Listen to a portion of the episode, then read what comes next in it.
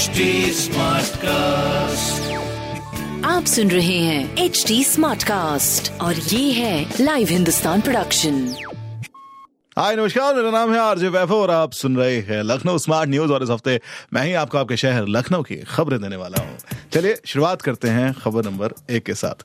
जी हाँ अब लखनऊ को जाम से छुटकारा मिलेगा और इसके लिए पहल की है प्रशासन ने। अब होगा यूँ कि लखनऊ को जाम से छुटकारा दिलाने के लिए फ्लाई ओवर का एक जाल बिछाया जाएगा, जिसका काम चुनाव के बाद शुरू होगा।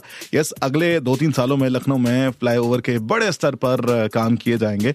इसका अगर स्पेशली बात करें तो इसका खाचा जो है वो तैयार कर लिया गया है और जिस तरह से अभी लोकेशंस पर, चाहे आप पॉलिटेक्निक की बात करें या फिर आप हजरतगंज की बात करें, यहाँ पर जाम मिनटों तक लगा रहता है। यानी कि एक आपको क्रॉसिंग क्रॉस करने के लिए लगभग पाँच से दस मिनट का समय लग जाता है।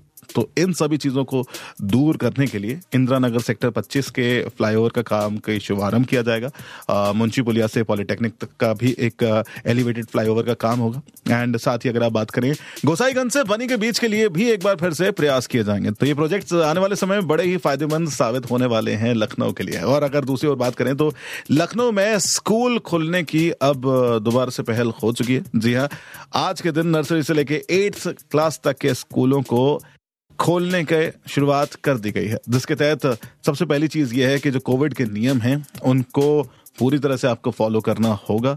सारी गाइडलाइंस आपको देखनी होंगी। उसके बाद ही आप अपने स्कूल्स को बिल्कुल रेगुलर वे में चला सकते हैं। तो अब अगर आप बात करें तो नर्सरी से लेके क्लास ट्वेल्थ तक की सभी कक्षाएँ अब ऑफलाइन माध्यम से चलेंगी। इसके लिए चाहे आप परिवार की बात करें उन्होंने भी अपने बच्चों को तैयार कर लिया है स्कूल भेजने के लिए एंड साथ ही स्कूल भी बिल्कुल तैयार है आज से रीओपन करने के लिए। और इसका सबसे बड़ा कारण रहा जिस तरह से कोविड का जो संक्रमण है, वो पिछले कई दिनों से घटता हुआ नज़र आया, जिसके तहत एक बार फिर शासन व प्रशासन ने ये फैसला लिया कि हाँ अब स्कूल दोबारा खोले जा सकते हैं। चलिए, अब हम बढ़ते हैं तीसरी खबर की ओर, जहाँ पर अब देर रात तक जो बाज़ार है, वो भी खुल सकेंगे। जी हाँ आज से ही ये नई गाइडलाइन सामने आई है कि रात का जो कर्फ्यू होगा, यानी कि नाइट कर्फ्यू है, वो 11 बजे तक अब रहेगा, जो कि पहले 10 बजे तक था।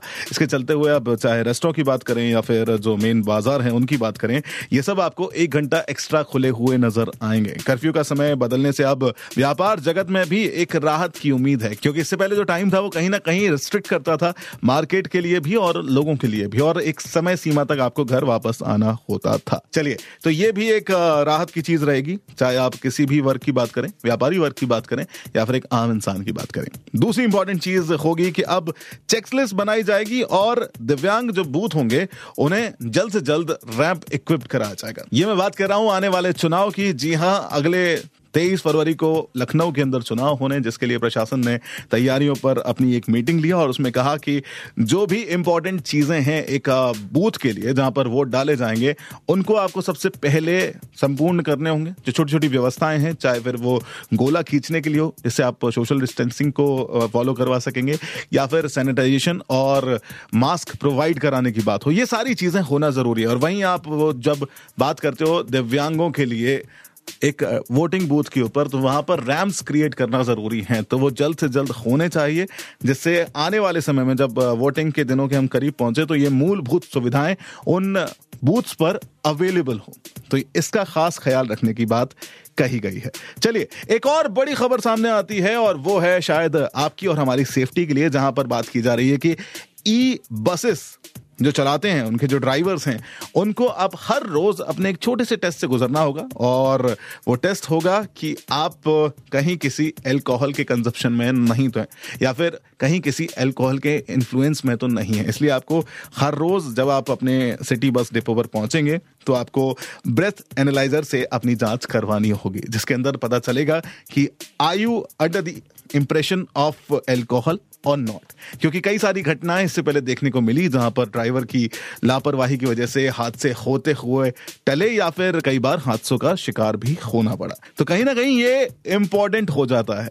जी हाँ तो ये थी कुछ खबरें जो हमने प्राप्त की हैं प्रदेश के नंबर वन अखबार, हिंदुस्तान अखबार से। अगर आपके कोई सवाल है तो आप हमसे पूछ सकते हैं हमारे सोशल मीडिया हैंडल के ऊपर दैट इज़ एच टी आप हमारे फेसबुक इंस्टाग्राम और ट्विटर पर हमसे जुड़ सकते हैं और ऐसे ही पॉडकास्ट सुनने के लिए आप लॉग इन कर सकते हैं डब्ल्यू पर। आप सुन रहे हैं एच डी और ये था live Hindustan production smart cast